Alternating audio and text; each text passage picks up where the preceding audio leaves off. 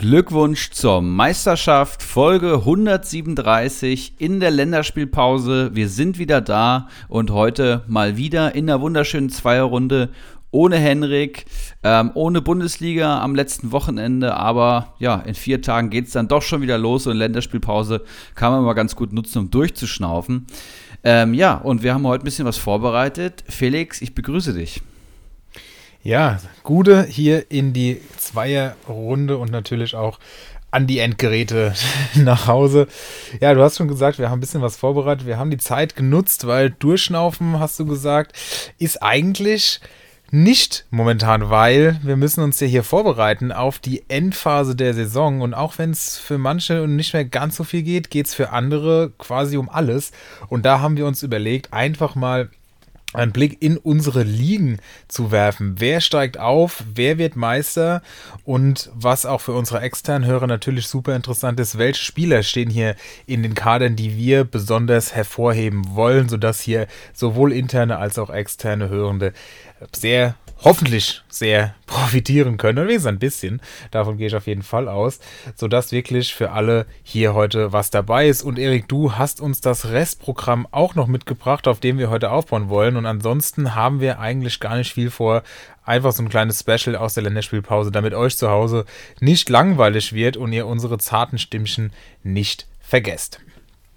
Wunderschön gesagt, ähm, ja, und wir hatten keinen Bundesligaspieltag, wo wir irgendwelche heißen Eisen draus ziehen konnten, aber es sind natürlich auch viele Spieler aus der Corona-Erkrankung wiedergekommen, sodass wir, glaube ich, zu, in jedem Kader den einen oder anderen ähm, Player to watch oder ein heißes Eisen, wie man es auch äh, benennen möchte, finden kann. Aber wir starten, wie von dir angekündigt, mit Topic Nummer eins. Das haben wir eigentlich jede Saison bis jetzt drin gehabt, Restprogramm. Ähm, wir haben jetzt noch sieben Bundesligaspieltage und es ist relativ absehbar, gegen wen jeder Bundesligist in den nächsten sieben Partien kickt. Und da gibt es eine wunderschöne Analyse. Restprogramm punkt com und dann einfach auf Restprogramm erste Bundesliga klicken. Ist eine ganz simple Homepage mit einem kleinen Algorithmus dahinter, der einfach ähm, das Restprogramm der Vereine in den letzten acht Spieltagen ähm, anzeigt und, und auswertet.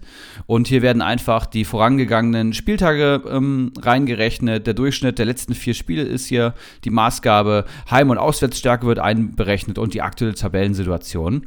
Und dann wird einfach geschaut, wer spielt noch gegen starke Vereine, gegen schwache Vereine, wer hat noch sogenannte Sechs-Punkte-Spiele, also direkte Verfolgerduelle, auch die werden hier ausgewertet.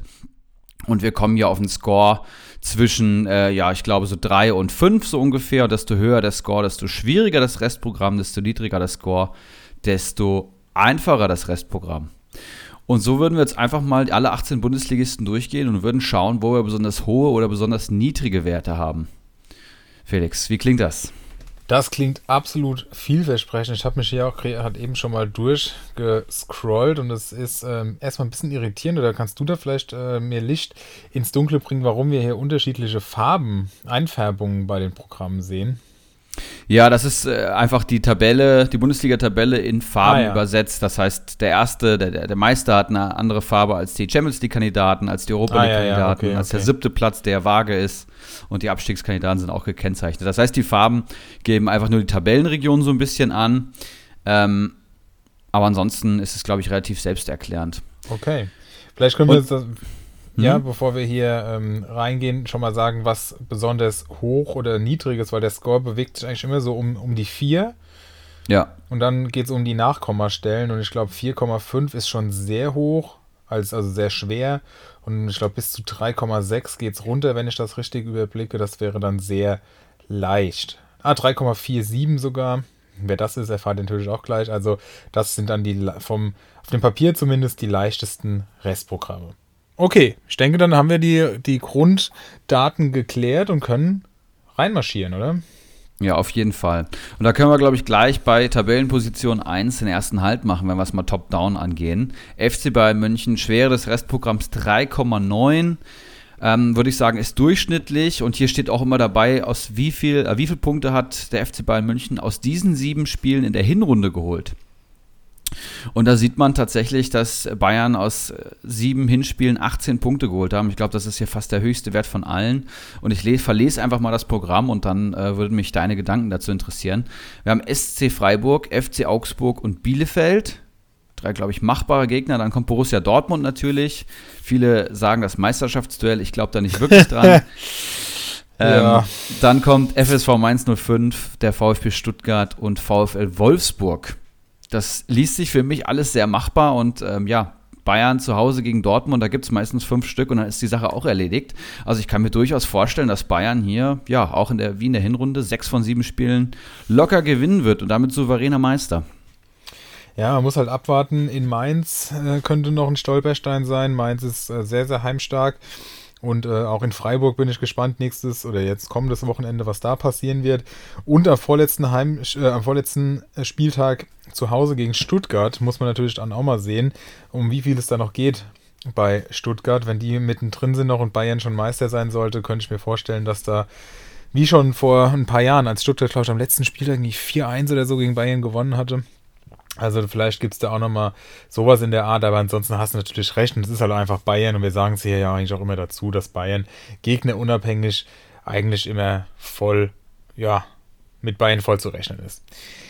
Das heißt, Kommen generell wir, ja? kann man Bayern-Spieler, wir können ja immer noch so ein kleinen, ähm, kleines Fazit für Kommuno ziehen, generell, ja, kann man zu Bayern-Spielern eigentlich, gibt es keine Einschränkung, die jetzt nicht zu kaufen. Ich glaube, das ist jetzt eh so eine Saisonphase, wo man viel auf Qualität investiert, weil wir auch viele Ligen haben, die mit Saisonübergang spielen und Spieler mitnehmen können. Und man sieht auch einfach, dass der Gesamtmarktwert vom F C Bayern München mit Abstand am höchsten ist. Und Bayern hat auch insgesamt mehr, dreihundert Punkte mehr als der zweitplatzierte ähm, R B Leipzig geholt, tatsächlich, was die Kommunio-Punktetabelle angeht. Also Bayern nach wie vor der, der Grösus hier. Absolut. Und ja, die Mannschaft, die auch gerne Krösus wäre, aber es irgendwie nicht so wirklich schafft, ist natürlich Borussia Dortmund, die mit einem Koeffizienten von drei Komma sechs vier eigentlich eines der besten oder leichtesten, vermeintlich leichtesten Restprogramme haben, bestehend aus Leipzig, Stuttgart, Wolfsburg, Bayern, Bochum, Fürth und Hertha. Gerade hinten raus Bochum, Fürth und Hertha verspricht natürlich einiges an Punkten, vor allem wenn zwei der drei Spiele zu Hause stattfinden. Allerdings holte Dortmund aus diesen sieben Spielen in der Hinrunde nur zehn Punkte. Unter anderem, man erinnert sich ungern dran zurück, die Niederlage bei Hertha oder auch äh, das Hinspiel gegen Bayern, das verloren ging. Also bin gespannt, wie das ausgehen wird. Dortmund-Spieler, denke ich, generell schon zu empfehlen.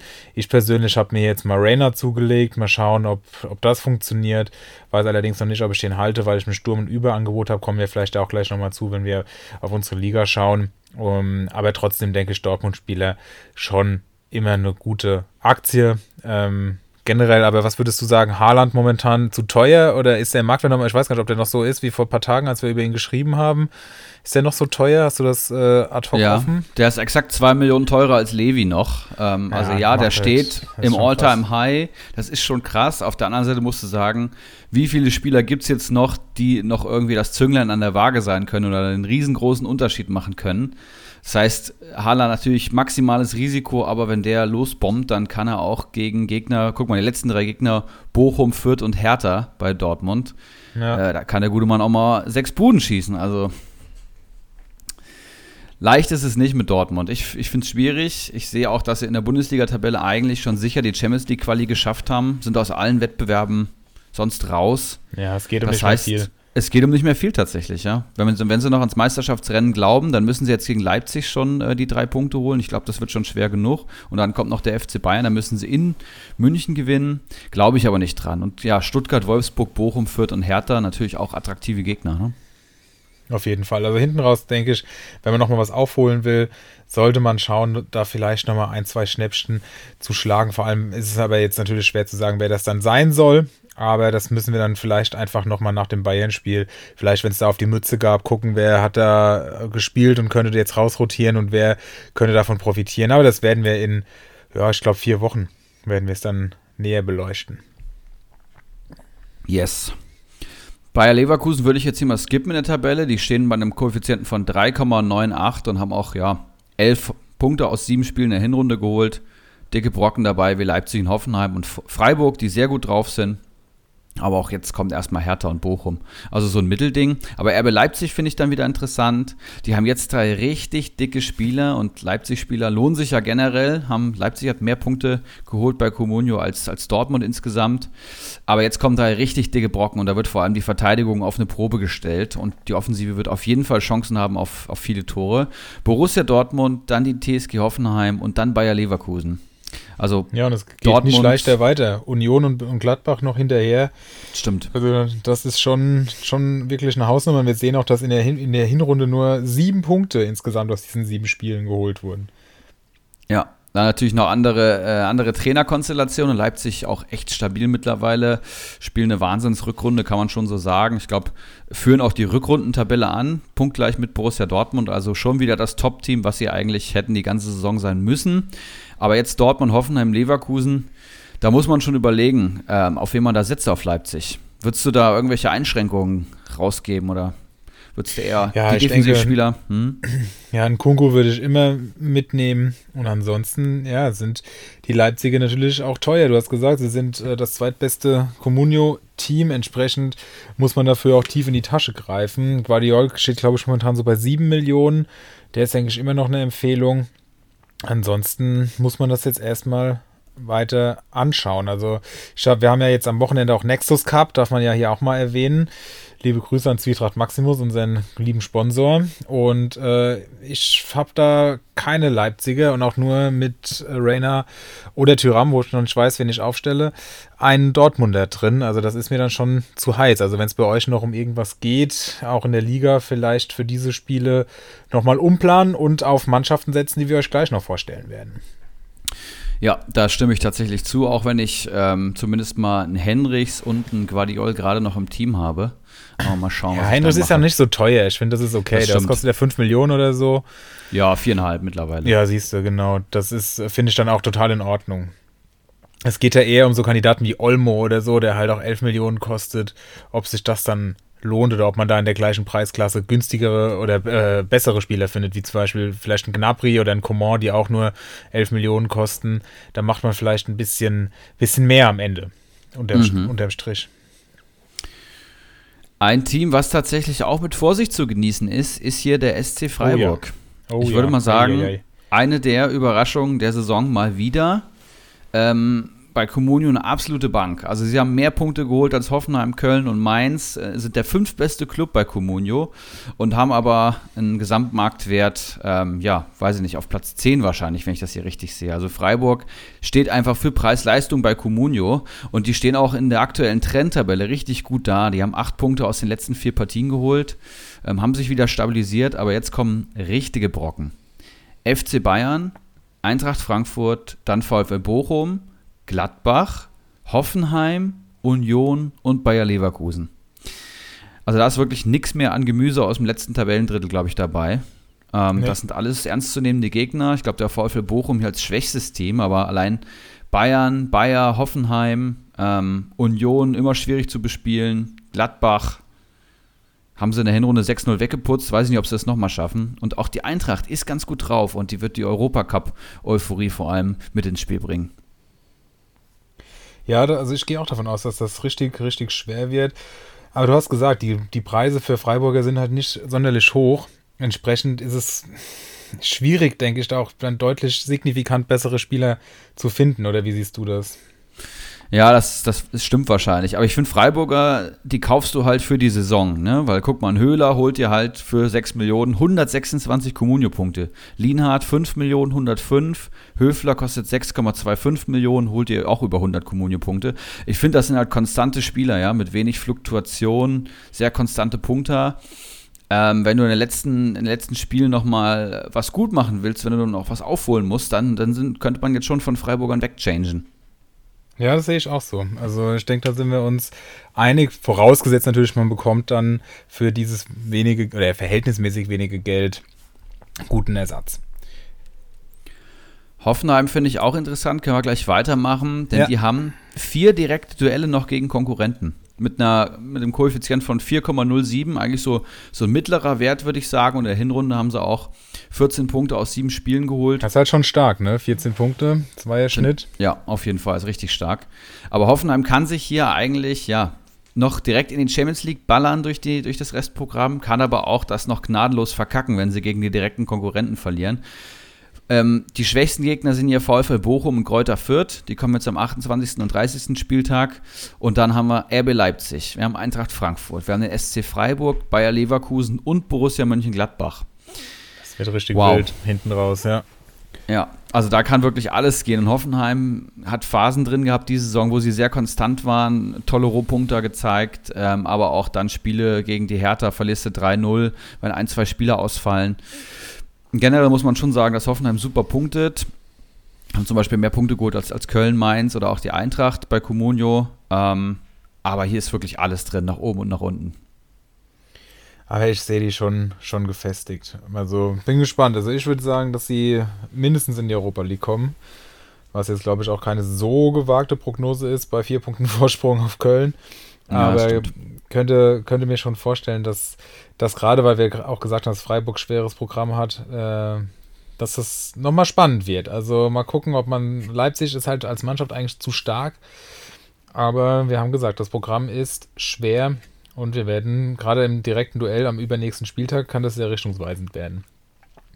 Aber Erik, wir haben hier als nächstes eine Mannschaft, die vielleicht dann der, die Freiburger ersetzen könnte bei Comunio, weil deren Restprogramm ist richtig, richtig lukrativ. Mit einem Koeffizienten von drei Komma vier sieben dürfte das das auf dem Papier leichteste Restprogramm aller Bundesligisten sein. Und die stärkste Mannschaft steht auf Platz neun und wartet bereits jetzt am kommenden Spieltag. Es geht um den ersten F C Köln, der noch gegen Union, Mainz, Mainz vor allem auch zu Hause, das ist auch gut, haben wir gerade schon drüber gesprochen, dass Mainz die Punkte eher bei sich zu Hause holt, Gladbach, Bielefeld, Augsburg, Wolfsburg und Stuttgart spielt.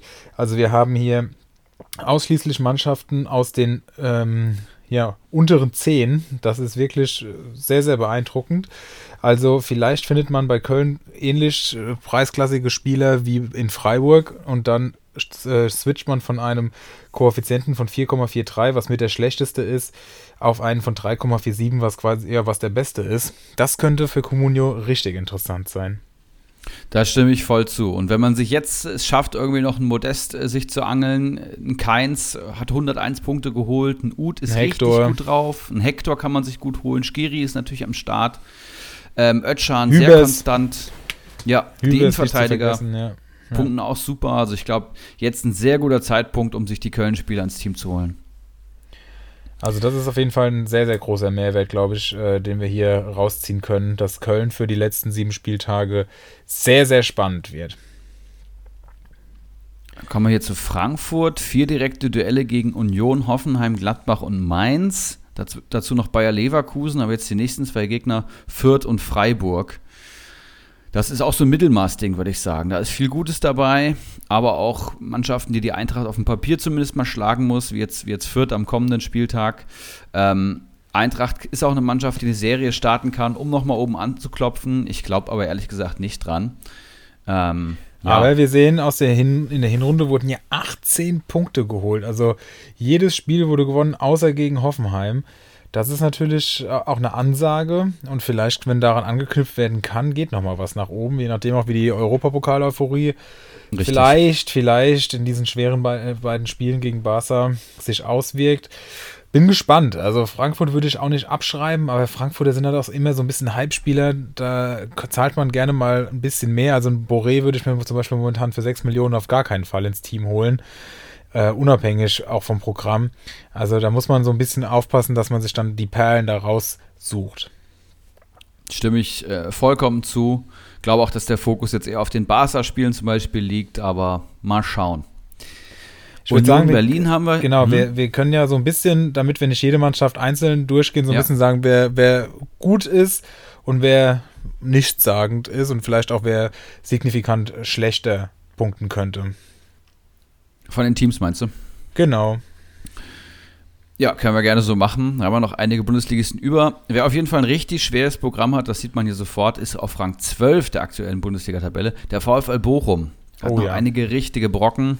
Koeffizient von vier Komma fünf vier, das ist einer der höchsten überhaupt. Und ich lese das einfach mal vor. Ähm, Hoffenheim, Leverkusen, Freiburg, Platz sechs, drei und fünf. Dann kommt der F C Augsburg, Borussia Dortmund, Bielefeld, Union Berlin. Also mit ähm, ja, Freiburg, Dortmund, Leverkusen, Hoffenheim noch richtige Brocken der aktuellen Bundesliga-Saison. Und mit Augsburg und Bielefeld, ja, was aus dem unteren Tabellendrittel, das sind dann Duelle, die spielen sie auch zu Hause, da kann man auf jeden Fall auf die Bochumer setzen. Und letzter Spieltag in Berlin bei Eisern Union. Weiß nicht, wie relevant das dann noch wird, aber generell ja. gerade die nächsten drei Games, Hoffenheim, Leverkusen, Freiburg, weiß ich nicht, ob ich da so viel mit Bochum machen würde. Ja, das ist interessant zu sehen. Also wir haben, wie du es auch schon angedeutet hast, insgesamt nur drei Heimspiele, was natürlich für Bochum nicht so schön ist. Oh, und ich habe halt auch Soares und Lucilla oder Lucia oder wie auch immer. Da muss ich natürlich auch überlegen, ob ich die zwei behalte. Also Soares finde ich eigentlich super geil, auch für den Preis, drei Millionen, glaube ich. Ähm, finde ich richtig gut. Lucia, aber zwei dann gleich zu haben, ist vielleicht ein bisschen arg. Da muss ich nochmal noch mal in mich gehen, ob ich das auf Dauer nicht doch nochmal tausche. Gut, dass wir drüber gesprochen haben. Wen wir jetzt, äh, weil ich so aufs Tempo gedrückt habe, so ein bisschen übersprungen haben, war Union. Die haben ein ziemlich, ziemlich leichtes Restprogramm mit drei Komma sechsundsiebzig und auch elf Punkten aus der Hinrunde. Also für Union auch ein ganz ordentlicher Schnitt. Das äh, wollen wir euch nicht vorenthalten. Und wenn wir dann weiter auf die Tabelle schauen, merken wir, dass auch Wolfsburg ein einigermaßen schweres Programm hat. vier Komma sechsundzwanzig und aus der Hinrunde auch nur vier Punkte geholt hat. Aber das war, glaube ich, ja auch noch mit anderer Trainer, Konstl- oder Kohfeldt hat er noch nicht so gezündet, wie war das denn? Auf jeden Fall ähm, nur vier Punkte geholt, was sehr, sehr mager ist. Und Wolfsburg finde ich eh ganz schwer zu greifen, also eigentlich vom, vom Namen her deutlich stärker, aber überzeugend tun die mich auch in der Rückrunde mit Kruse nicht unbedingt, auch wenn man, er, auch wenn er natürlich eine Verbesserung ist, aber die gewinnen ihre Spiele schon häufig sehr glücklich. Ja, mein, also bist du generell ein Kohfeldt-Fan? Ich bin nämlich auch der nee. großen Überzeugung, dass fast egal, wen er da noch hingestellt bekommt, dass das nicht, nicht fruchten wird beim VfL. Ja, ich, also ich fand ihn mal richtig cool, als Bremen auch noch, als das auch noch besser lief. Aber in letzter Zeit finde ich ihn ein bisschen, bisschen zu sehr hyped.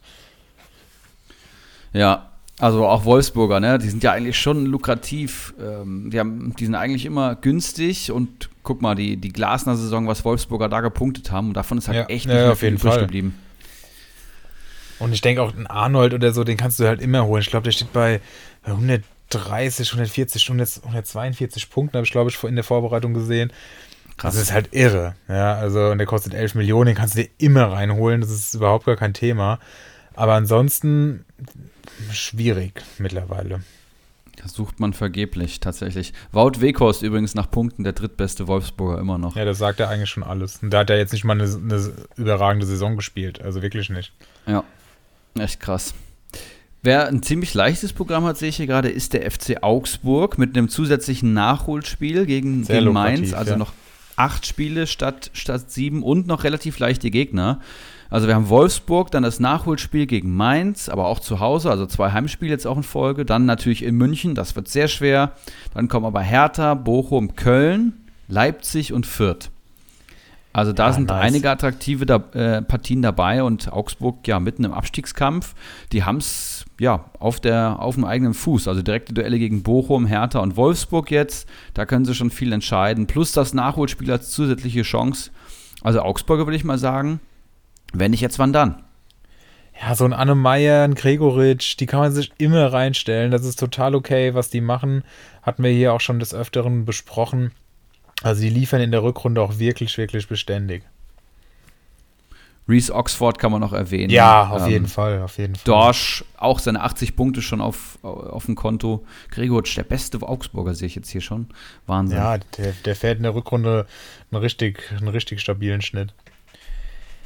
Ricardo Pepi sehe ich hier, vierzehn Punkte, zwei Komma sechs Millionen wert. Weinstein ja, hat ihm ans Bein gepinkelt, wir wissen es alle. Ich wollte gerade sagen, da wird es Zeit nochmal für so einen Golden Shower. Also das ja. war noch zu wenig, definitiv. Da muss ich noch an die deutsche Kultur gewöhnen. Ähm, und wer es auch noch auf dem eigenen Fuß hat, ist die Hertha tatsächlich, Felix. Ähm, drei direkte Duelle gegen Augsburg, Stuttgart und Bielefeld. Und jetzt das Momentum von Quelix Magath. Geht da noch was?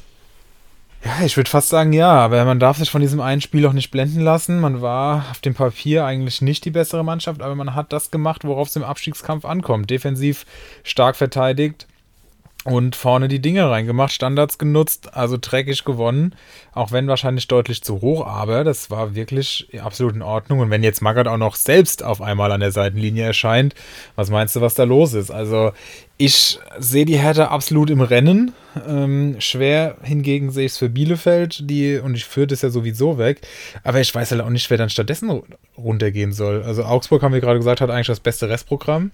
Ja, und Stuttgart auch Stuttgart, Momentum. Ja, Stuttgart sehe ich eigentlich definitiv zu stark momentan. Auch als Kollektiv funktioniert das sehr gut. Boah, schwierig, ne? Also am ehesten vielleicht dann wirklich Augsburg, wenn sie es in den direkten Duellen verkacken.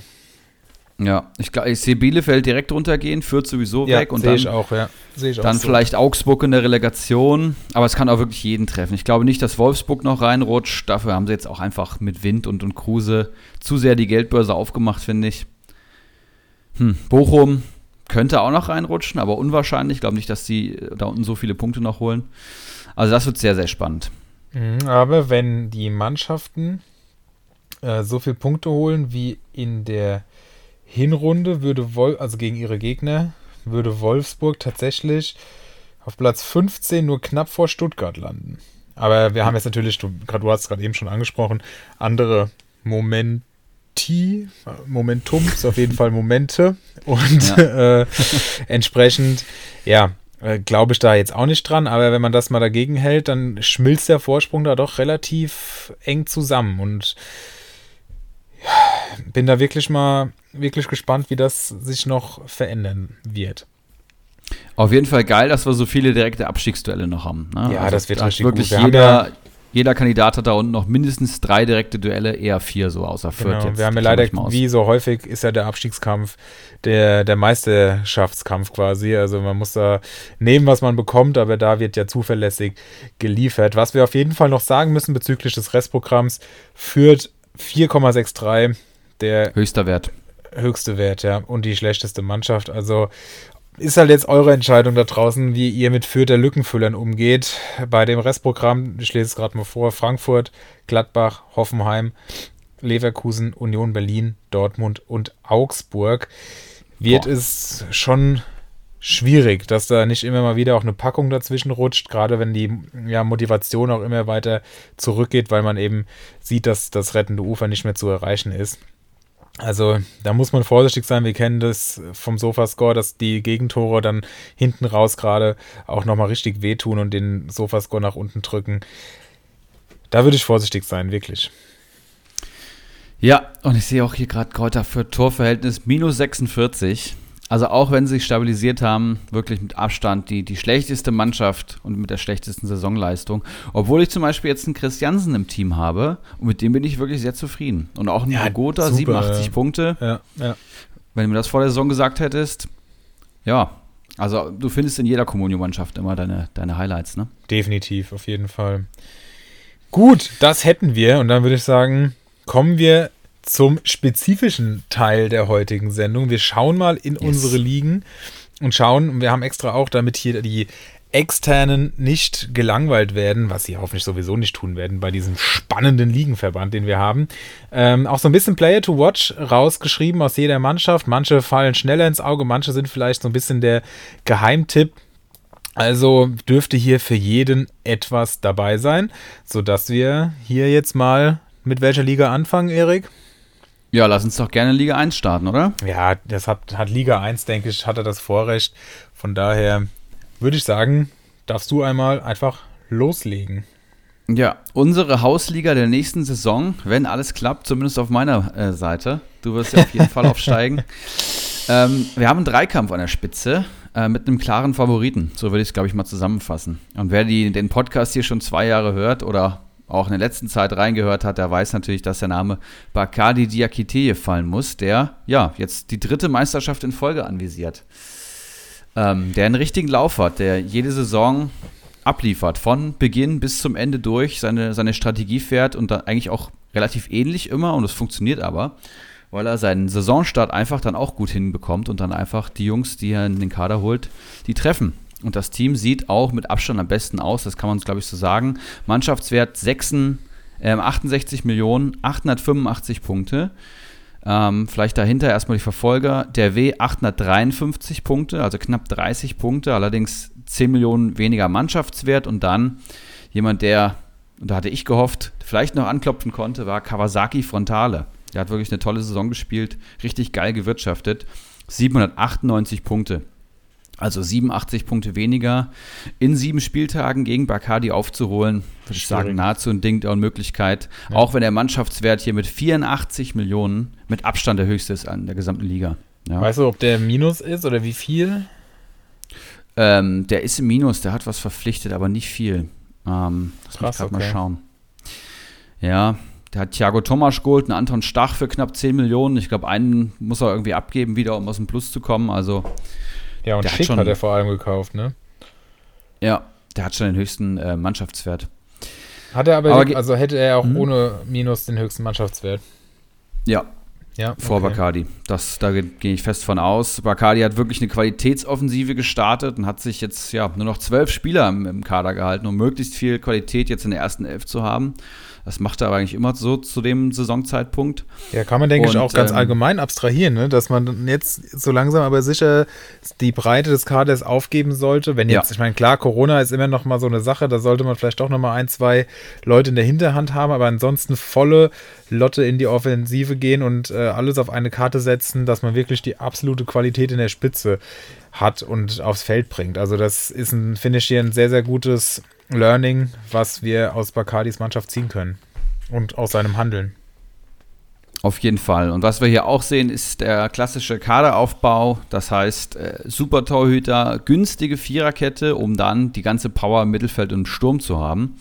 Aber fangen wir mal hinten an. Im Tor steht Ortega Moreno, dreiundachtzig Punkte. Ich glaube, wieder einer der besten Keeper. Äh, Viererkette besteht aus Danilo Soares, Hinti, Vogt und Wiedmer. Den hat er mittlerweile verkauft. Ähm, ich denke, da wird er sich sicher noch einen reinholen. Hintereggers äh, gesperrt am achtundzwanzigsten Spieltag. Ähm, das heißt aktuell nur zwei spielende Verteidiger, aber die drei, die sitzen auch. Hinti hatte ich letzte Woche schon empfohlen, würde ich auf jeden Fall reinholen, wenn er seine Gelbsperre abgesessen hat. Und auch jetzt schon wird er interessant. Er wird jetzt dann schon wieder tendenziell steigen. Im Mittelfeld sehen wir Wimmer, Patrick Wimmer, eine der Entdeckungen ähm, bei Bielefeld. Ich denke, wenn sie runtergehen, wird er in der Liga bleiben, kann ich mir sehr gut vorstellen. Ja, und dann, auf jeden Fall. Oder? Ja, ja, glaube ich mega auch. Mega gut. Dann haben wir und auch übrigens, sorry, mhm. um das noch zu vervollständigen, wir werden ihn auch nochmal hören gleich, aber für das Geld viel, viel, viel zu günstig. Also auch ja. jetzt schon hier eine absolute Kaufempfehlung. zwei Komma acht Millionen für ja. fünfundsiebzig Punkte und das in der Debütsaison. Also. Und Bielefeld hat auch seit, ich glaube, vier Spielen kein Tor mehr geschossen. Also der, der wird wieder kommen und dann ist der viel zu günstig. Und dann haben wir den Meisterblock, ähm, der ihn im Endeffekt zum Meister machen wird. Kostic, Kimmich und Kunku. Ja, in der Reihenfolge stehen sie im Mittelfeld. Kostic sogar gar nicht mit einer absolut überragenden Saison, aber ist natürlich da. Kimmich, hundertfünfzig Punkte, ja, muss man auch nichts zu sagen. Und ein Kunku, der Shootingstar der Saison, muss man sagen. zweihundertvier Punkte, jetzt schon geknackt, sieben Spieltage kommen noch. Kann sein, dass der bei zweihundertfünfzig Punkten rauskommt. Und dann Preis-Leistungsmonster Karasor noch im Mittelfeld, der für zwei Millionen fünfzig Punkte geholt hat. Was willst du mehr? Und einzige Spitze vorne, Leroy Sané. Bayern auch mit einem super Restprogramm, die werden noch einige hohe Siege feiern und da wird Sané auch da sein und seine Assists und Tore beisteuern. Ja, also so viel Qualität in der ersten Elf hat, glaube ich, kein Kader in der Liga, das muss man so sagen und ich sehe Bakkari mit, mit der Truppe hier auch absolut als Meisterschaftskandidat und Favorit. Ich glaube, ja. da müssten schon rote Karten, Verletzungen, Corona-Infektionen ähm, hinzukommen, dass das hier sich noch kippen kann. Ja, also das sieht schon sehr, sehr gut aus. Und wir haben ja auch bei der Instagram, Instagram, bei der Instagram-Abfrage gesehen, dass die unsere Hörer Bakkaris Mannschaft als am stärksten von den dreien, die wir euch heute hier vorstellen wollen, eingeschätzt haben. Also von vielen Leuten getippt. Jetzt sind wir mal gespannt, ob er es auch durchziehen kann und dem Druck standhält. Wird er schon machen? Mhm. Der zum Beispiel von, um hier die Überleitung aufzubauen, der W aufgebaut wird im Herbstmeister, wie ich sehe. Genau, und der auch letztes Jahr äh, Bakkari im Pokalfinale besiegt hat. Ein Wiederholungstäter. Ich glaube, der ist auch schon mal Meister geworden, bin ich mir aber gerade unsicher. Auf jeden Fall der W, jemand, der eigentlich immer im obersten Drittel geparkt ist und der immer mit einem niedrigen Mannschaftswert glänzt. Also kein Spieler, der durch, durch Trades äh, groß seinen Erfolg hat, sondern wirklich immer die Spieler hat, die gerade richtig überperformen. Und äh, auf die richtigen Pferde setzt, vor allem am Saisonbeginn. Das muss man einfach so sagen. Und da hat im Tor Gregor Kobel mit sechsundsechzig Punkten. Ist, glaube ich, solide oder durchschnittlich, nichts Herausragendes. Ähm, vier Abwehrspieler hat er am Kader, er hat Luca Netz, er hat Cedric Brunner von Bielefeld, der hat einundsiebzig Punkte geholt für eins Komma fünf Millionen, unfassbar. Dedric Boyata, haben wir eben gesagt, Hertha mit einem tollen Programm, Boy- Boyata jetzt fünf Punkte geholt, finde ich einen sehr guten Pick. Und David Raum, der über zehn Millionen kostet und hundertzweiunddreißig Saisonpunkte geholt hat. Also der ist richtig explodiert bei Hoffenheim und macht da richtig Alarm auf der linken Seite. Natürlich einer seiner Erfolgsgaranten, kann man schon mal verraten. Im Mittelfeld sehen wir dann Lindström, Rex Spitschei und Arnold. Arnold, ja, Mister Zuverlässig, Rex Spitschei, super Lückenfüller für eins Komma drei Millionen, glaube ich. Und Lindström, weiß man nicht so richtig, was man kriegt. Also hat wirklich tolle, geniale Spiele. Wir sagen es jetzt mittlerweile jede Folge. Der wird noch explodieren, wenn hier keine schwere Verletzung dazwischen kommt. Ich würde sagen, nächste Saison auf die Pflichtkaufliste packen und ähm, dann wird er die hundert Punkte auf jeden Fall knacken. Aber vielleicht schon diese Saison. Ich wollte gerade sagen, steht er schon bei neunundachtzig. Also von ja. daher gut möglich, dass das auch diese Saison schon soweit ist. Und Dreierspitze bestehend aus Diaby, Hazard und Thuram. Alles nicht die A-Ware, bis auf den Diaby, aber hundertelf Punkte für elf Millionen, ja. Weiß ich nicht, ob er jetzt noch so Alarm machen wird in den letzten sieben Spielen. Und Hazard und Thuram haben tolle Spiele, performen zu schwach für die Saison, das wissen wir alle, aber ja, besser als nichts im Sturm, ne? Ja, deut- also deutlich besser als nichts, aber du hast schon recht, man muss gucken, ob man für den Preis vielleicht Alternativen bekommt, wobei Thuram ja in den letzten Wochen eigentlich auch ganz gut war, immer wieder äh, getroffen hat und seine Ausreißer dabei hatte oder auch mal ähm, in dem einen Spiel, was war das gegen, war das gegen Hertha, wo er die Elfmeter, ja genau, ich glaube das letzte Spiel von Korkut, als er den Elfmeter rausgeholt hat und wirklich auch ein gutes Spiel gemacht hat. Also Thuram finde ich momentan schon ordentlich mit zwei, sieben, sechs und neun Punkten in den letzten vier Spielen. Hazard schwierig, weiß ich auch nicht, ob er seinen Stammplatz halten wird, wenn da jetzt nach und nach die Dortmund, wir hatten ja schon drüber gesprochen, bei Dortmund alle fit werden, aber ich denke, die Mannschaft kann sich sehen lassen, aber die Mannschaft von Bakkari gefällt mir definitiv besser, aber es gibt ja noch einen dritten im Bunde, der allerdings schon, du hast es schon angesprochen, einen Punkte-Rückstand von siebenundachtzig hat, aber dessen Mannschaft, finde ich, kann auf jeden Fall mithalten, vielleicht kannst du die uns ja auch nochmal vorstellen. Sehr gerne. Die Rede ist natürlich von Kawasaki Frontale, der, glaube ich, noch ta- keinen Titel einstreichen konnte, aber mittlerweile auch relativ konstant oben da mitspielen wird, hat sich wirklich toll entwickelt als Manager. Riemann im Tor, siebenundsiebzig Punkte, sehr stark. In der Viererkette sehe ich Oxford, Meyerhöfer, Viergeber und Lacroix. Alles tolle Preis-Leistungsspieler, Oxford und Lacroix. Für ein Kopfballtor gut, aber auch für eine rote Karte und tolle Rohpunkter. Im Mittelfeld dann Stach, Can, Olmo und Losilla. Für Can bin ich absolut kein Fan von. Vierer P P S ohne Einsatzgarantie für sechs Komma vier Millionen plus Gefahr auf rote Karte ist schwierig. Olmo nur zweiundvierzig Punkte für elf Millionen. Klar, aber jetzt kickt er. sechs drei und ein Punkt in den letzten drei Partien. Würde ich auch nicht drauf setzen, glaube ich. Ähm, Losilla ist toll, Stach ist toll. Und jetzt der Sturm, da hat er richtig investiert. Modest, Schick, Müller und Thiago Tomasch. Ja, also er kann nur vier aufstellen und einen wird er auf jeden Fall abgeben von den großen drei. Also bin mal gespannt, wer er, er, da gehen er, er wird. Kann nur, er kann nur drei aufstellen, genau. Also spielen ja keine Pro-Liga. Genau. Aber, ja, Modest also muss er halten bei dem Programm. Ja, ja. Das könnte nochmal ein richtiges Faustpfand werden, vielleicht dann hinten raus. Also so als Player to Watch auf jeden Fall zu empfehlen. Ich weiß ja nicht, wie viel er im Minus ist, aber er hat auch Musiala verkauft, der noch in seiner Startelf stand. Am letzten Spieltag, also vielleicht ist es gar nicht so viel, wenn dann Tomasch wieder geht und dann finde ich gerade die, durch den Sturm das schon richtig, richtig gut. Also das kann sich wirklich sehen lassen. Olmo vor dem Hintergrund des Programms, ja, aber ich finde Olmo kann auch das komplett an sich reißen, hat jetzt auch für Spanien beispielsweise das Tor in der neunzigsten Minute, im, ich glaube im Freundschaftsspiel war das, äh, das entscheidende Tor gemacht. Also der ist schon da. Der hat auch gegen Frankfurt gute Ansätze gezeigt, was natürlich zu wenig ist für knapp elf Millionen. Aber ich glaube schon auch, dass der nochmal, wenn Leipzig diese engen Spiele dann im schweren Schlussprogramm gewinnen soll, dass Olmo da seine Füße mit im Spiel haben wird. Can, hast du schon recht, der ist aber, der ist immer, der, der ist oft am Rande der Legalität unterwegs, aber er ist oh ja. schon halt auch ein Zweikampfmonster, ähm, was dem Sofascore natürlich auch zugute kommt. Ich war im, war im Stadion gegen Mainz und als er da in der ersten Halbzeit, ich weiß gar nicht, wer da aufs Tor gelaufen ist von den Mainzern, das war auf der anderen Seite, äh, abgegrätscht hat, wirklich unter Einsatz von allem, das war schon wirklich beeindruckend und auch vom, vom, vom Timing her sensationell. Das war, war schon stark. Also dafür ist er halt auch gut. Aber, wie du schon gesagt hast, äh, oder wie wir es beide schon gesagt haben, das, das ist insgesamt eine wirklich gute Mannschaft. Und wenn der Rückstand nicht so groß wäre, könnte ich mir schon vorstellen, dass das nochmal spannend wird. Aber siebenundachtzig Punkte, so viel wird er nicht aufholen können. Gehe ich absolut mit. Ich würde sagen, Bakkari macht das Ding. Kawasaki holt noch den W ein, vor allem durch einen starken Modest. Und äh, ja, dann haben wir Platz eins, zwei und drei vergeben. Geronimo Jim tatsächlich noch eher an Kawasaki dran als Kawasaki in den oberen beiden. Aber ich glaube, da passiert nichts mehr. Dafür ist der Kader jetzt vor allem mit dem Dreiersturm zu stark. Ja. Und wenn ihr mich fragen würdet, welche Kaufempfehlung aus welchem Kader, würde ich sagen, von Bakkari kann man sich Hinteregger super holen. Der W, Boyata, tolles Restprogramm, steht für zwei Millionen auf dem Zettel. Und Modest, der kostet knapp über zehn.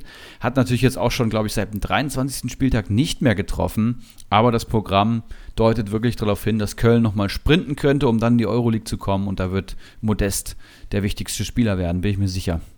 Ja, da stimme ich absolut zu und würde den Bogen spannen. Wir, wir wollten eine Stunde machen, stehen noch mal vierzig Minuten. Aber ist doch schön, dass wir so ins Quatschen kommen. Also, äh, ja, den Bogen spannen zu Liga zwei, wo es ja nicht nur um die Meisterschaft geht, sondern eben auch um die Aufstiegsplätze. Und ich habe mir das mal angeschaut, habe bei Platz fünf den Cut gemacht, habe noch überlegt, ob ich ihn mit reinnehme, aber langes Glied hat es verdient und ist auch mal Nexus Cup-Gegner am Wochenende. Wir haben ja bei der Auslosung letzte Woche schon mal in sein Team reingeschaut und deswegen habe ich gedacht, komm, den nehmen wir auch noch mit rein. Steht bei siebenhundertdreiundachtzig Punkten bei einem Mannschaftswert von dreiundfünfzig Millionen. Im Tor steht Neuer, achtundsechzig Punkte schon äh, äh, geholt, also für einen Torwart gar nicht mal so viel.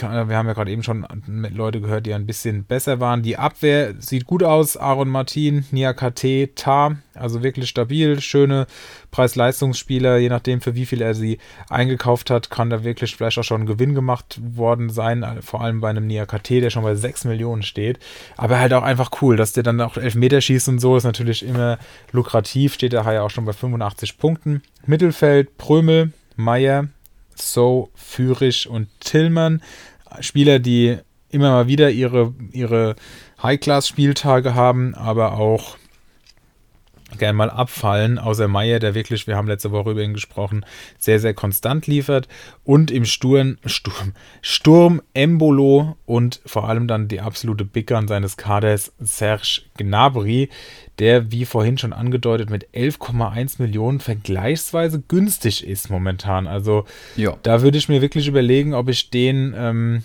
wenn ich die Möglichkeit hätte, noch mir ins Team hole, um vielleicht Leute auszutauschen, die momentan nicht ganz so gut funktionieren oder eben ein schweres Restprogramm haben. Also Gnabry für elf Komma eins, das ist ein halber Lewandowski, das ist wirklich okay und wir hatten es in der Gruppe ja auch schon äh, so ein bisschen thematisiert, ähm, habe ich irgendwo gelesen, ähm, dass man denkt, Gnabry gar nicht so gut und so, aber der steht bei hundertneunundvierzig Punkten, also das ist äh, Kimmich-Niveau, der natürlich auch ein paar Spiele ausgefallen ist, aber Gnabry hatte halt so einen kleinen Durchhänger zwischendurch, aber ansonsten hat er seinen Job absolut erledigt. Auf der Bank finden wir noch Hasebe und Duziak, die dann Timothy Tillmann auch mal ersetzen könnten. Also viel Durchschnitt, würde ich sagen. Im Sturm mit Gnabry eine absolute Big Gun, eine schöne Abwehr. Und als Player to watch hier, natürlich neben Gnabry, der hier raussticht, aber auch langweilig wäre zu nennen, würde ich hier Chris Führig gerne noch in den Ring werfen, der einfach in den letzten Spielen, abgesehen von seiner gnadenlos unterirdischen Aktion gegen ähm, Augsburg in der letzten Minute, als er Dorsch noch auf der Linie anschießt, äh, wirklich viele tolle Spiele dabei hat. Wir hatten ihn ja hier auch schon als heißes Eisen, dreimal äh, über acht Komma null im Sofascore. Also der kann wirklich kicken. Und wenn Stuttgart den Weg fortsetzt, den sie da jetzt angefangen haben, glaube ich, dass da im, äh, ja, im Saisonendspurt noch einige gute Spiele folgen könnten. Ja, insgesamt äh, ein guter Kader auf jeden Fall, aber hat für mich, allein vom Kader her, ich habe mir gerade alle angeschaut, mit dem Aufstiegsrennen leider nichts zu tun. Ja, aber ich fand's, hätte es auch unfair gefunden, wenn er vierzig Punkte hinten, hinten dran steht, hinter El Pollo, und ja, ist schon, ist schon ein Stückchen auf Carlitos mit ja, über sechzig Punkten, das wird er nicht mehr aufholen, aber man muss ja auch mal so ein bisschen das würdigen, dass er hier eine gute Arbeit Alles gut. geleistet hat. Platz vier, El Pollo, unser spanisches Hühnchen, viel zitiert hier, der Pokalschreck der äh, Liga eins, drei Spitzenreiter dort nacheinander im Nexus Cup rausgekegelt, das alleine ist natürlich schon ein Riesenerfolg, und er ist auf Platz vier abgerutscht, weil Carlitos ihn verdrängt hat, der macht nämlich richtig Druck momentan, da kommen wir gleich zu.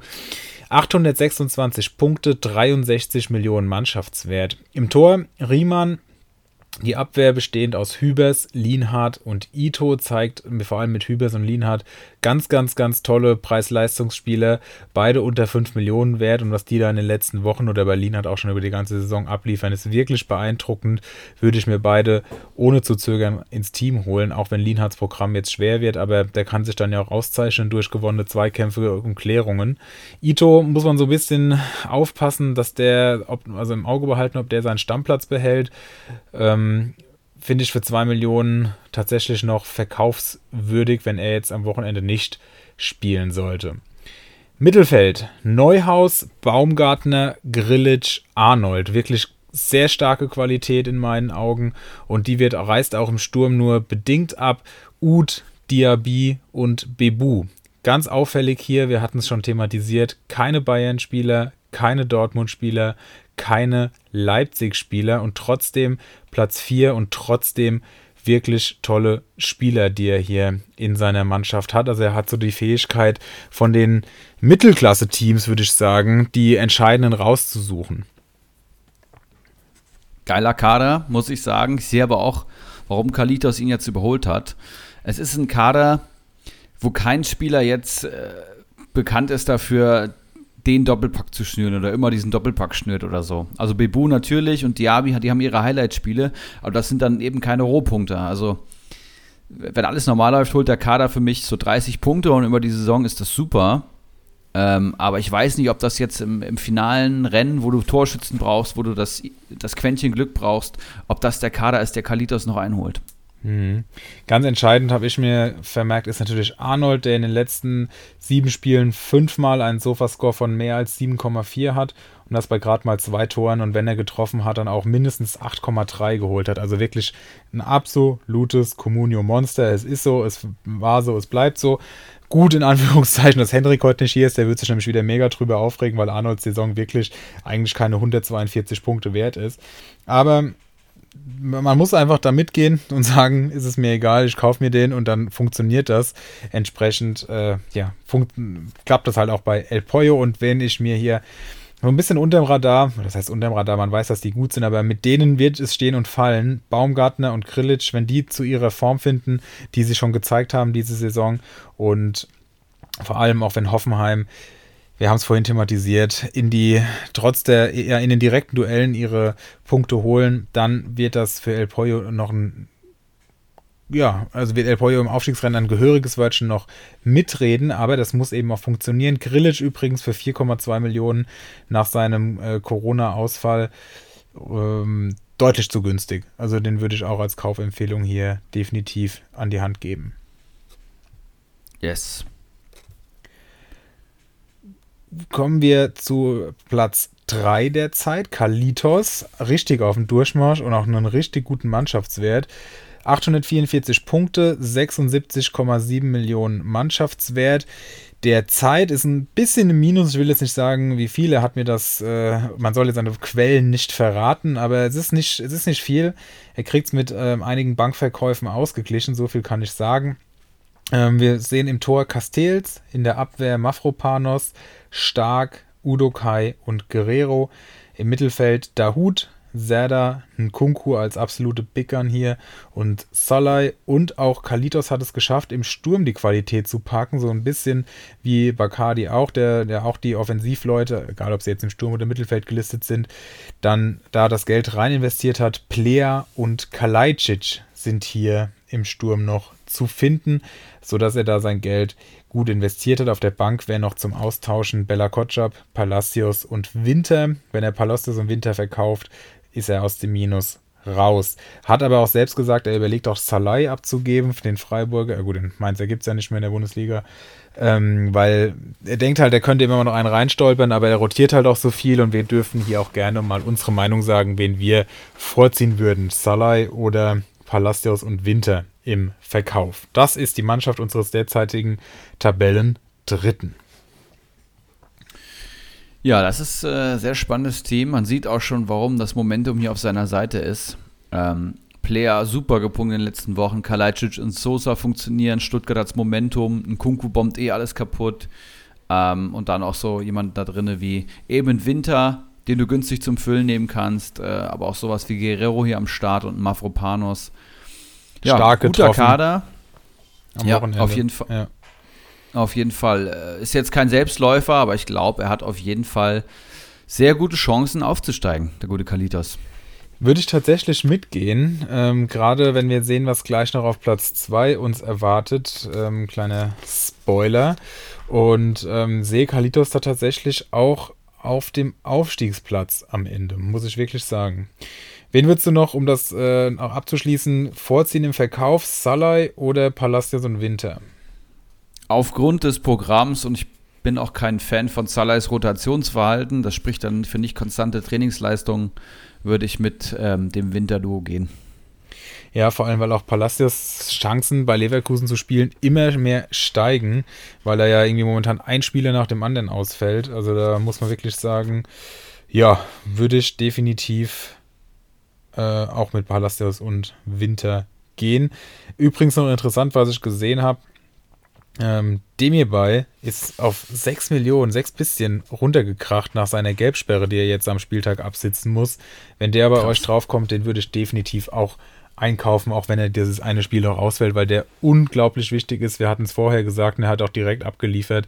Also der könnte, ist für das Geld auf jeden Fall ja eine Kaufpflicht, auch in meinen Augen. Ach so, und Player to Watch. Neben Nkunku natürlich, brauchen wir ja auch nicht groß zu erwähnen. Kalajdzic. Bin gespannt, ähm, wenn Kalajdzic die Form hält, die er jetzt in den letzten Wochen hatte, dann wird es für Kalitos in die erste Liga hochgehen, in meinen Augen. Da freue ich mich tatsächlich sehr. Ja, also sehr, sehr guter Mann. Ähm, einer meiner Hauptaustauschleute in der Liga momentan, also mit denen ich am meisten Kontakt habe. Ähm, haben auch schon ein paar Deals gemacht, das äh, funktioniert eigentlich wirklich gut und würde mich auf jeden Fall für ihn auch freuen. Platz zwei, eigentlich der, ja, der, einer der, ja, der Primus vielleicht mit mir zusammen in der Liga. Wir haben hier, ihm vor einem halben Jahr ungefähr den je besten, die beste Kaderbewertung aller Zeiten verpasst. Goldson immer noch auf Platz zwei, zwischendurch auch schon mal abgerutscht, aber jetzt wieder zurück mit achthundertachtundfünfzig Punkten, also nur noch zwölf Punkte vor Kalitos, aber immerhin noch zweiunddreißig Punkte vor El Pollo und damit zweiunddreißig Punkte Vorsprung auf einen Nicht-Aufstiegsplatz. Aktueller Mannschaftswert neunundfünfzig Millionen, aber da ist noch irgendwas auf dem Konto, denn er hat aktuell auch nur neun oder zehn Spieler, die er für die erste Mannschaft gebrauchen kann. Schauen wir es uns an. Giekewitz im Tor, Abwehr sehr, sehr stark. Hummels, Ginter, Schlotti vor allem dann natürlich als brutale Maschine dieses Jahr. Mittelfeld Wimmer, Sabitzer und Endo und im Sturm Alario, Kramaric und Jonas Wind. Gerade Wind, neun Komma fünf Millionen, schon sehr teuer. Sabitzer sollte nicht mehr viel spielen, vor allem wenn jetzt Tolisso und Goretzka wiederkommen. Ähm, muss eigentlich auch schon lang verkauft worden sein. Und äh, Alario sollte allerspätestens übernächsten Spieltag auch rausrotieren, wobei der ja jetzt auch schon keine oder nur noch wenig Einsatzzeit bekommen hat, obwohl Schick noch nicht wieder da war. Also Seoane steht da irgendwie einfach nicht auf Alario, was ich nicht ganz nachvollziehen kann, aber das tut hier nichts zur Sache. Eine Position, wie gesagt, unbesetzt und ähm, wenn wir von der starken Abwehr einmal absehen, und haben wir einen Kramaric, der die Saison verhältnismäßig underperformt, aber trotzdem bei seinen hundert Punkten steht. Wir haben Wimmer, den wir vorhin schon über den grünen Klee gelobt haben. Endo, der aktuell doch wieder ein bisschen besser in Form kommt. Aber in meinen Augen schlechterer Kader als der von Carlitos. Und ich finde auch, dass El Pollo sich hier nicht verstecken muss. Im Gegenteil, ich würde sogar El Pollos Kader als stärker einschätzen. Wie siehst du das? Da muss ich mitgehen. Und ich frage mich so ein bisschen, wo der Goldson ist, der hier wirklich mit vierzig Millionen mehr Mannschaftswert als gefühlt alle anderen außer dir ähm, vorweg marschiert ist, ohne auch nur ein Bundesligaspiel zu sehen. Also man sieht hier wirklich, dass er sich ausgeruht hat, beziehungsweise einfach wahrscheinlich gar nichts gemacht hat. Das wird nochmal richtig eng für ihn. Ja, das sehe ich nämlich auch so und ich würde tatsächlich sagen, Goldson packt es nicht. Ich hoffe, er hört diese Folge, sodass er sich hier an seiner Ehre äh, gepackt sieht und tatsächlich nochmal jetzt Gas gibt. Ich weiß, dass er in letzter Zeit wenig gemacht hat. Ich weiß nicht genau, woran es liegt. Die Motivation war irgendwie nicht so ganz da, aber es wäre halt einfach wirklich bitter, wenn er seine so gute Arbeit aus der Hinrunde in der Rückrunde so wegschmeißt und dann in Liga zwei verharrt, obwohl das absolut unnötig wäre. Aber wir sehen es allein an der Personalie Sabitzer, an Alario, die müssen raus aus dieser Mannschaft. Da muss was passieren und er kann sich da nicht drauf verlassen, dass ein Schlotti da immer ihn die, die Kohlen aus dem Feuer holt oder ein Wimmer jedes Spiel trifft. So gut ist er halt auch noch nicht und spielt auch noch immer bei Bielefeld. Also da muss noch ein bisschen was, bisschen was passieren. Also Goldson, geh dich an, Junge. Ja, und, und dann, dann der Vollständigkeit Kader. Ja, ja, haben wir letzte Woche, glaube ich, schon ein bisschen drauf geschaut oder vor zwei. Ähm, der Vollständigkeit halber neunhundertfünfundvierzig Punkte, einundneunzig Millionen wert. Im Tor der sensationelle, nach wie vor sensationelle Schwolo. Die Abwehr besteht mittlerweile aus Hernandez, Akanji, Lacroix und Soares. Mittelfeld Lucia, Kimmich und Schöpf. Und im Sturm Reina oder Thuram, Levi und Müller. Genau, so viel dazu. Ich gucke jetzt mal, wie ich es mit Reina Thuram handhabe. Ähm, ob ich da einen abgebe, würde ich gerne und dafür nochmal im Mittelfeld ein bisschen aufrüsten. Toussaint habe ich noch, wenn ich den verkaufe, habe ich zwei Millionen plus. Ähm, und ja, werde da nicht drum rumkommen, entweder ihn oder Schöpf abzugeben. Aber ach, so richtig traurig der Hertha noch nicht und Schöpf hat eigentlich echt eine gute Saison gespielt. Von daher würde ich aktuell eher dann mit Schöpf gehen. Oder siehst du das anders? Nee, würde ich hundert Prozent zustimmen. Schöpf auch einfach ein solider Comunio-Spieler mittlerweile, ne? Verrückt. Traurig, aber wahr, ja. Außer ich stelle ihn auf, dann holt er minus vier, aber ich denke, er wird das, das dann auch grade, ja. wieder, wieder ausgleichen, ja. Okay, genau. Also, ich denke, mittlerweile kann ich auch wirklich sagen, der Aufstieg sollte nicht mehr in Gefahr geraten und ich denke auch Platz eins mit knapp hundert oder ja, mit neunzig Punkten Vorsprung sollte unter Dach und Fach sein bei sieben ausstehenden Spielen.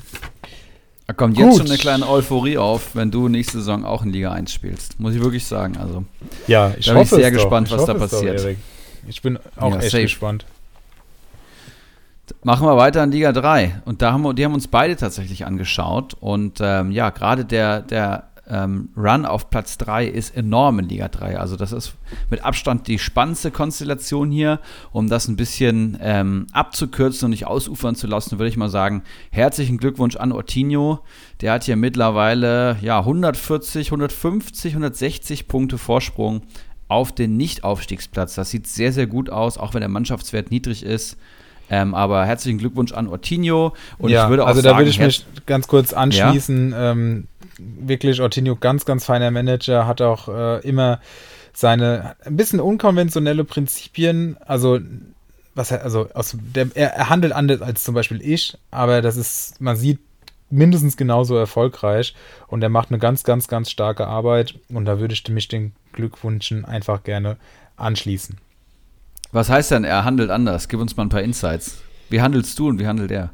Ähm, also ich bin ja ein Freund davon, mit, mit Big Guns dann in den, da reinzugehen oder direkt zu verkaufen. Und ich glaube, Ortinho, wenn ich das richtig im Kopf habe, ähm, hatten wir ja auch, ich glaube, es war Ortinho, wenn es falsch ist, dann einfach mal melden. Aber ich glaube, es war Ortinho, der zum Beispiel auch, ähm, wer war das denn, irgendeinen Freiburger gekauft hatte. War das, war das Höhler oder...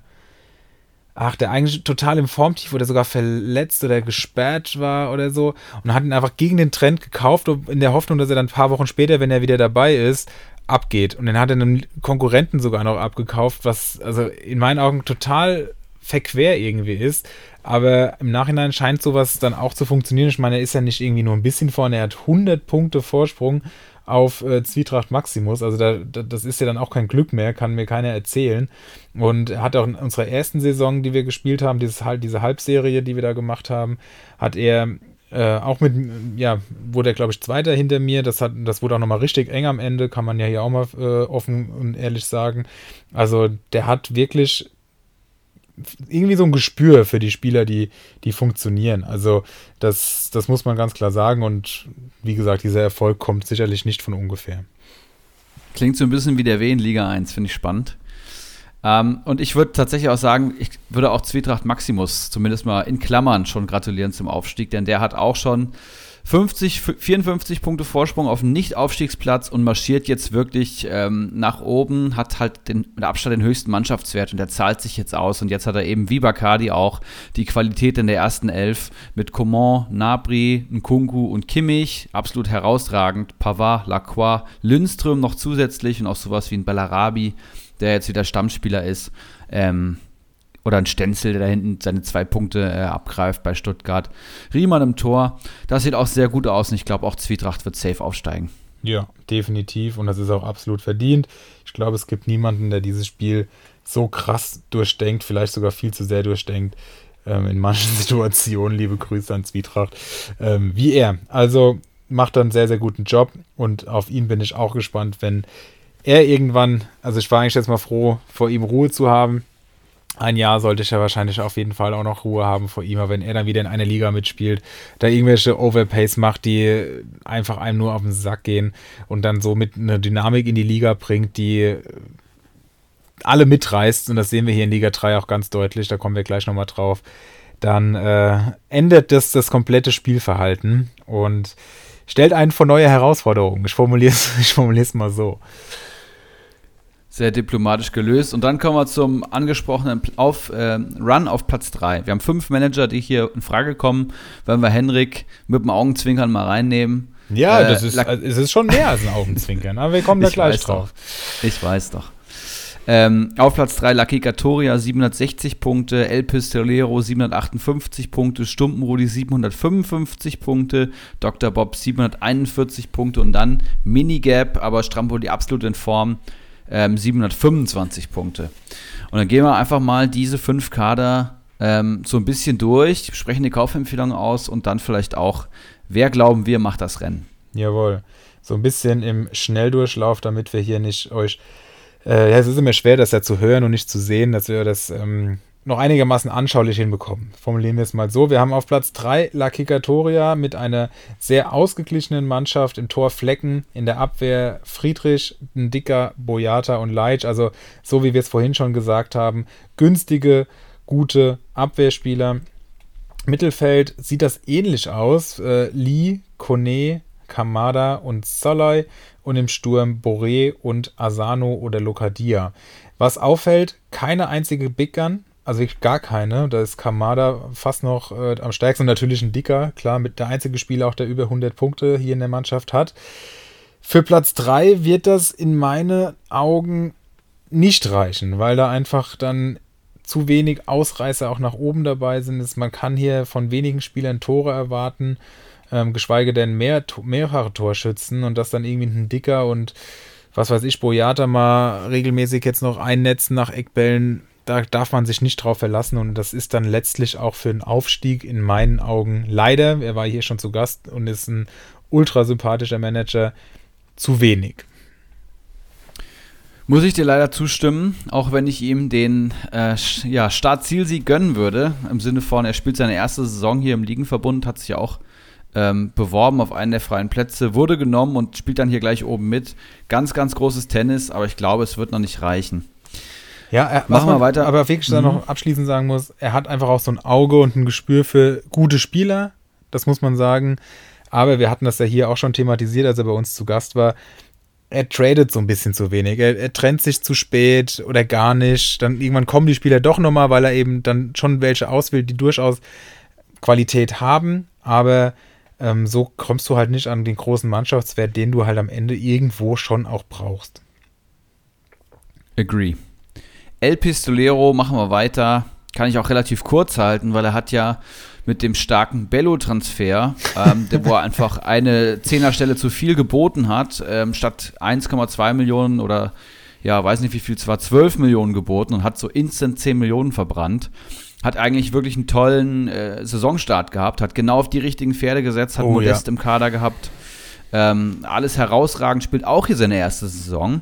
Und jetzt ähm, kommt so ein bisschen die Kehrtwende oder er rutscht Step by Step hier ab. Diaby ist hier die Big Gun mit elf Komma vier Millionen, nur zehn Spieler am Kader, davon ein Füller, der, der gar keine Punkte bis jetzt geholt hat. Aber auch sowas drin wie Hübers, Guerrero, Mittelstädt, Löwen und Wolf sehe ich, sehe ich hier noch. Das ist alles okay, aber das wird nicht reichen, um hier aufzusteigen. Es sind eben dann doch noch sieben Spieltage plus ein Nachholspiel und da sind die anderen einfach zu stark, weshalb ich, weshalb ich glaube, dass El Pistolero hier safe rausrutschen wird. Ja, dem schließe ich mich an und ich denke auch, wenn man sechsunddreißig Millionen Mannschaftswert, gut, der wird noch ein bisschen was auf dem Konto haben, weil er hat ja, wie gesagt, auch ein paar Spieler weniger, ähm, ist Diaby auch die falsche Big Gun. Also Diaby ist gut, Diaby hat eine tolle Saison gespielt, aber wenn du fürs gleiche Geld einen Gnabry bekommen kannst oder einen Coman, dann würde ich hier doch nochmal gucken, dass ich da irgendwie tausche, insofern das möglich ist. Platz fünf. Auch schon hier zu Gast gewesen, siebenhundertfünfundfünfzig Punkte haben wir bereits gesagt, also nur fünf Punkte hinter Lucky Katorias. Es ist wirklich unfassbar eng, siebenundvierzig Millionen Mannschaftswert, aus äh, seriöser Quelle haben wir erfahren, dass er ein bisschen was, glaube ich, verkaufen muss, so war es doch, oder Erik? Ja. Und ähm, wir schauen schnell mal ins Team, im Tor Gulaschi, die Abwehr bestehend aus Elvedi, Brunner, Nilsson und Stark und Guardiol und Meyerhöfer. Was gibt denn das, wenn es fertig ist, frage ich mich. Also wird er hier wahrscheinlich noch... Ah ja, ich glaube, wenn ich mich recht erinnere, Nilsson ist hier noch ein Verkaufskandidat. Also ähm, fünf ordentliche Abwehrspieler, mit denen man arbeiten kann. Ist dann die Frage, ob Meyerhöfer oder, ähm, oder Brunner aufstellt. Im Mittelfeld Wimmer, Griesbeck, Geiger und Arnold und der Sturm Gregoritsch und Jovetic. Erik, deine Meinung zu dieser Mannschaft? Ich finde die ziemlich stabil, muss ich sagen. Gefällt mir deutlich besser als die zwei davor. Du hast einen guten Torhüter, du hast eine vielversprechende Viererkette mit Elvedi, Guardiol, Stark hat jetzt getroffen, der Nilsson kommt zurück aus der Corona-Erkrankung, der wird kicken, kannst auch alternativ noch einen Brunner aufstellen, Meyerhöfer auch noch, hast ja gesagt, da wird er sich von ein paar trennen, dann im Mittelfeld, ähm, Wimmer finde ich stark, Geiger finde ich stark, der ist mir zu günstig und Arnold top in Form, wie wir eben gehört haben, und auch ein Griesbeck holt dir halt immer so ein bisschen Punkte, ne? Holt auch mal Minuspunkte, aber hey, du brauchst die Füller. Und Gregoritsch, bester Augsburger, und Jovetic, ja, bester Offensivspieler der Hertha, kann man, glaube ich, sagen. Auch nicht verkehrt. Mir fehlt hier neben Arnold noch so ein zweiter Pfeiler, aber ich finde, gerade von den Rohpunkten her ist das ein tolles Team. Ja, als ich das heute Mittag mir zum ersten Mal angeschaut habe, habe ich gedacht, irgendwie ist das so ein, so ein Sammelsurium an merkwürdigen Spielern. Aber wenn man es jetzt halt nochmal genauer anschaut, sind da schon für Comunio einige Fähige dabei, die halt wirklich, du hast gerade gesagt, zu günstig sind. Ich kann das jetzt einfach nochmal wiederholen. Wimmer, Geiger und so weiter. Ähm, Guardiol ist vielleicht so ein bisschen die zweite Stütze, ähm, die du vermisst. Natürlich ist der jetzt ein Abwehrspieler, aber der hat auch schon seine hundertsechs Punkte. Ah, das sind eigentlich Spieler, wenn du das irgendjemandem erzählst, dass die geil sind, wird jeder, der kein Comunio spielt, sagen, hä, von was redest du, was ist mit, was, Gregoritsch, Wimmer, was, Geiger? Wer ist Griesbeck? Ja, ja, wer ist Griesbeck sowieso, also, was, was willst du mit dem Brunner, weißt du so, und der hat auch schon einundsiebzig Punkte, also das ist schon clever zusammengestellt für den Verhältnis, also in Liga drei ist der Marktwert ganz gut, aber ähm, trotzdem sind es halt auch nur siebenundvierzig Millionen und du kannst halt dann dir keine, kein Müller und Lewandowski und Haaland reinstellen, das funktioniert dann halt nicht, deswegen ist das schon eigentlich ganz clever zusammengestellt und ich denke schon auch, dass er weiter mitreden kann. Also ich muss meine Meinung von heute Mittag, wir haben es ja angesprochen, so ein bisschen korrigieren, ähm, es ist auch eine andere Herangehensweise, als ich habe, was nicht heißt, dass das, um Gottes Willen, nicht heißt, dass das falsch ist. Ähm, aber ich muss da, brauche da immer so ein bisschen, um mich damit äh, identifizieren zu können. Aber so nach und nach fühle ich es doch, was er hier fabriziert, auf jeden Fall. Und ich meine, er ist voll da im Aufstiegskampf und das sicherlich auch nicht zu Unrecht. Yes, und kommen wir zu Doktor Bob, der, ich glaube, letzte Saison eine sehr schwierige hinter sich äh, gebracht hat. Und äh, ja, der steht ja bei siebenhunderteinundvierzig Punkte, Mannschaftswert sechsundvierzig Millionen, also ähnlicher Korridor wie Stumpenrudi. Und auch hier fehlen, haben wir keine Big Gun im Team. Ja? Zentner am Tor, hinten Niakate, Wiedmer, Knoche und Gulde. Gulde spielt jetzt wirklich keine Rolle beim S C Freiburg. Niakate, haben wir eben gesagt, schießt die Elfmeter, Wiedmer ähm, auch fünf Punkte geholt. Also ein schöner, eine schöne Mainzer Achse da hinten stehen. Im Mittelfeld dann auf jeden Fall mal Spieler von großen Teams, Can, Kevin Prinz Boateng, Haidara, Baumgartner und Mangala. Ähm, Baumi, hier das Zünglein an der Waage, würde ich sagen. Und auch die Frage, spielt ein Can weiterhin? Und wenn ja, was bringt er für Leistungen? Ähm, da hängt viel von Baumgartner ab. Und dann ein Dreiersturm bestehend aus Uth, Klos und Bebou. Uth hat er schon die ganze Saison. Der ist auch wirklich herausragend in Form. Plus, das, plus dem geilen Programm.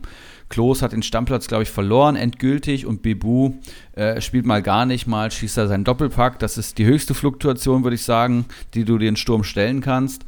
Und im Endeffekt hängt hier ganz viel von, von Baumgartner, Uth und Bebou ab. Wenn die abliefern, kann es was werden. Ansonsten ist das ein Team, was für mich auch eher über Rohpunkte funktionieren soll. Und äh, ja, ich kann mir nicht vorstellen, dass Doktor Bob am, am Saisonende als Aufsteiger feststeht, muss ich wirklich sagen. Dafür fehlt mir eine Big Gun, dafür ist das alles zu vage, mit zu wenig, ähm, nee, mit zu hoher Fluktuation, gerade bei Bebou. Ja, Can, weiß ich auch nicht. Auf jeden Fall einfach nicht mein Kader. Also ich muss sagen, Can, was sagst du? Can ist, wenn Dortmund bei der Dreierkette bleibt, eigentlich schon äh, ein sehr heißer Startelf-Kandidat. Und Haidara ist für mich einer der, klingt komisch, aber einer der entscheidenden Spieler bei Leipzig. Der hält eigentlich den Laden zusammen. Man braucht ihn im Zentrum. Man hat es gegen Frankfurt beispielsweise gesehen, als er mal nicht gespielt hat von Anfang an, dass da, ja, dass da nicht so richtig was ging. Also der hält da wirklich vieles zusammen. Der, der läuft so völlig unter dem Radar. Und wenn die beiden ihre Stammplätze sich, ja, ich würde mal sagen, entweder wiederholen oder behaupten oder wie auch immer wir es äh, nennen wollen, zusammen mit Baumgartner, ist das eigentlich schon echt ein ganz gutes Mittelfeld. Du hast gerade auch gesagt, Uth ist gut in Form, aber es sind halt zu viele Fragezeichen, sind zu viele Kausalitäten, die hier offen sind und entsprechend, ja, vor allem und, und, und Variablen, die offen sind. Vielleicht kann er im Nachholspiel noch ein bisschen heranrücken mit seinen drei Mainzern, aber das, das wird dann den Bock auch nicht fett machen, also von daher wird es tatsächlich schwierig und mit etwas Glück kann er an Stumpenrudi dranbleiben. Ansonsten sehe ich nach wie vor Stumpenrudi tatsächlich äh, am stärksten. Aber vielleicht kommt da ja noch jemand, der ihn ein bisschen Paroli bieten kann. Und das ist eigentlich schon äh, Wahnsinn, wenn man nochmal zehn Folgen zurückspult und mal reinhört, wie da die Stimmung war beim guten Stramboli. Eine ganz andere. Man muss sagen, der haut ja einen Sahnespieltag nach dem anderen raus. Und jetzt kommt das ganze Glück, was ihm die Saison gefehlt hat, innerhalb von weniger Spieltage aufeinanderfolgend. Der hat richtig aufgeholt und steht jetzt einfach wieder da und hat das Potenzial, ähm, vielleicht noch aufzusteigen. Mit einem Nico Schlotterbeck im Kader, mit einem Lewandowski im Kader, mit einem Höfler, mit einem Thyssard, der Stamm spielt, mit einem Losilla, tolle Preis-Leistungsspieler. Der hat äh, Viergeber, der hat Pekarik als Füllmaterial. Aaron Martin hat seine vierundsiebzig Punkte geholt und Castells im Tor. Also ich glaube, sicherlich natürlich viel von Levi abhängig, aber wenn der seine Tore schießt, was bei dem Restprogramm jetzt nicht unwahrscheinlich ist, vielleicht noch ein oder zwei Verteidigertore von irgendeiner Krampe beigesteuert werden, dann kann das tatsächlich was werden. Was meinst du? Sehe ich ganz genauso. Ähm, Lewandowski muss halt wirklich abliefern, was er bisher aber eigentlich in seinem Leben immer getan hat. Also von daher habe ich auch überlegt, ob es sinnvoll ist, vielleicht so ein bisschen zu splitten, ob man auf zwei Zehner geht, also zwei zehn-Millionen-Spieler geht. Wir haben es jetzt heute schon hinlänglich gesagt, wer da alles in Frage käme für zehn, elf, zwölf Millionen. Aber andererseits, er hat halt auch zweihundertvierundvierzig Punkte. Gleichzeitig würde er aber einen Nielsen zum Beispiel ersetzen, der halt wirklich so gut wie keinen Impact hat.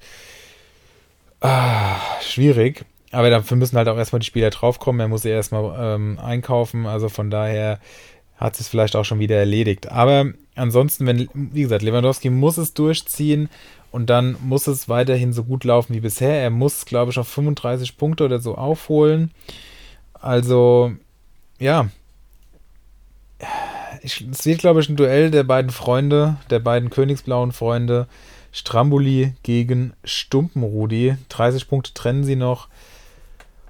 Und ich würde mich einfach festlegen, dass Henrik das Ding zieht. Wow. Ja, das ist sehr gut möglich. Also zehn Millionen, zehn Millionen mehr Mannschaftswert, mhm. die können, sind sicherlich auch äh, nicht unentscheidend in der ganzen Sache. Aber er gönnt sich halt auch Levi, ne? Also dann sind die zehn Millionen auch schon wieder weg. Also es ist, äh, es ist wirklich knifflig. Aber komm, wir müssen dem Jungen jetzt hier mal ein bisschen pushen. Wir müssen dem hier den letzten, das letzte Selbstvertrauen mitgeben, dass ihm im Laufe der Saison nach und nach von den Kramarics und Co. dieser Welt entzogen wurde. Deswegen, äh, Schlotterbeck wird noch zwei Tore machen, was ich nicht für unwahrscheinlich halte. Und dann wird Levi äh, die, an den vierzig wieder mindestens kratzen. Und dann geht da noch was, definitiv. Herzlichen Glückwunsch zum Aufstieg, Henrik, wenn du das hörst. Ähm, ich glaube, du hast die besten Chancen. Stumpenrudi nicht abzuschreiben. Ich glaube, El Pistolero wird nicht oben mitspielen, Doktor Bob auch nicht. Wenn, dann vielleicht noch ein Lucky Gattoria, ja. Wenn er es irgendwie schafft. Diese, ja, er ist die ganze Zeit so stabil. Also vielleicht schafft er es irgendwie ja. doch. Aber ah, es ist halt, es ist halt auch so verrückt, weil in, wir haben es heute Mittag kurz angesprochen in unserer Gruppe. Es ist halt auch, weil die, die Mannschaftswerte nicht so hoch sind im Kampf um Platz drei. Das ist, das ist irre, weil Liga drei halt so einen, so overhyped ist einfach in sich, dass da Unsummen für irgendwelche random Spieler bezahlt werden, dass da immer overpaid wird aus Angst, man könnte den Spieler nicht bekommen und so kriegt man natürlich, hat Henrik auch genauso eingeschätzt, kein Geld angehäuft. Im Gegenteil, man, man schmeißt es vielleicht eher noch raus, macht vielleicht Verlust mit Leuten, mit, die man eigentlich nur holen wollte, um ja, ein bisschen Gewinn mitzunehmen und entsprechend sehen wir es halt hier, dass da kein großer Mannschaftswert angehäuft werden konnte, deswegen ist das halt auch echt schwer zu sagen, weil dann reicht vielleicht sogar einfach Lewandowski als Unterschiedsspieler, weil der alleine halt so viele Punkte holt wie drei bis vier andere Spieler in den anderen Kadern, was er aber natürlich auch muss für das Geld. Es ist wirklich, es ist mega geil und ich denke, wir werden da einfach in drei, vier Wochen nochmal reinschauen und gucken, wie es sich entwickelt hat. Ja, auf jeden Fall. Das ist super spannend. Ich glaube, wir sind mit einer Stunde fünfzehn heute auch am absoluten Länderspielpausenlimit zu zweit, dafür, dass wir nur zwei kleine Themen in Anführungszeichen mitgebracht ja. haben, Felix. Aber so ist es immer. Am Ende artet sowas dann aus, aber wir haben unzählig viele Spieler besprochen, haben da Meinungen implizit und explizit abgegeben und ich hoffe, ihr alle konntet da ein bisschen was mitnehmen. Ja, jetzt wollte ich noch irgendwas sagen, jetzt ist es wieder weg. Ich weiß es nicht, war es wichtig, weiß ich auch nicht. Auf jeden Fall, ah ja genau, ich weiß es. Wir haben schon einige äh, Manager aus unseren Ligen gesagt, dass äh, die Zeit für Comunio bei denen jetzt so ein bisschen um ist, ja, für die Manager. Das heißt, wir haben einige Manager, die wollen aufhören, ja, die wollen den Ligenverbund verlassen, aus privaten Gründen hauptsächlich, ja, und weil die Bundesliga natürlich durch die Pandemie jetzt nicht an Attraktivität gewonnen hat. Dazu wird man erwachsener, lebt sich auseinander, man ist nicht mehr jeden Samstag am Konferenz gucken mit den Jungs, verstehe ich alles. Heißt aber im Endeffekt für unsere Hörer, am Saisonende werden zu hundert Prozent, würde ich sagen, Plätze frei, auf die man sich dann bewerben kann, mit einer kleinen Sprachnachricht, mit einem kleinen Text, mit einem kleinen Video, hat Lucky Gattoria zum Beispiel sehr erfolgreich gemacht, ähm, oder sonstigen Medien. Nur schon mal als kleiner Spoiler, weitere Infos kommen dann dazu in unserer Facebook-Gruppe. Glückwunsch zur Meisterschaft, kommt da gerne rein. Also an diejenigen, die jetzt bis jetzt dran geblieben sind, dieses kleine Bonbon am Ende äh, dürft ihr noch mitnehmen.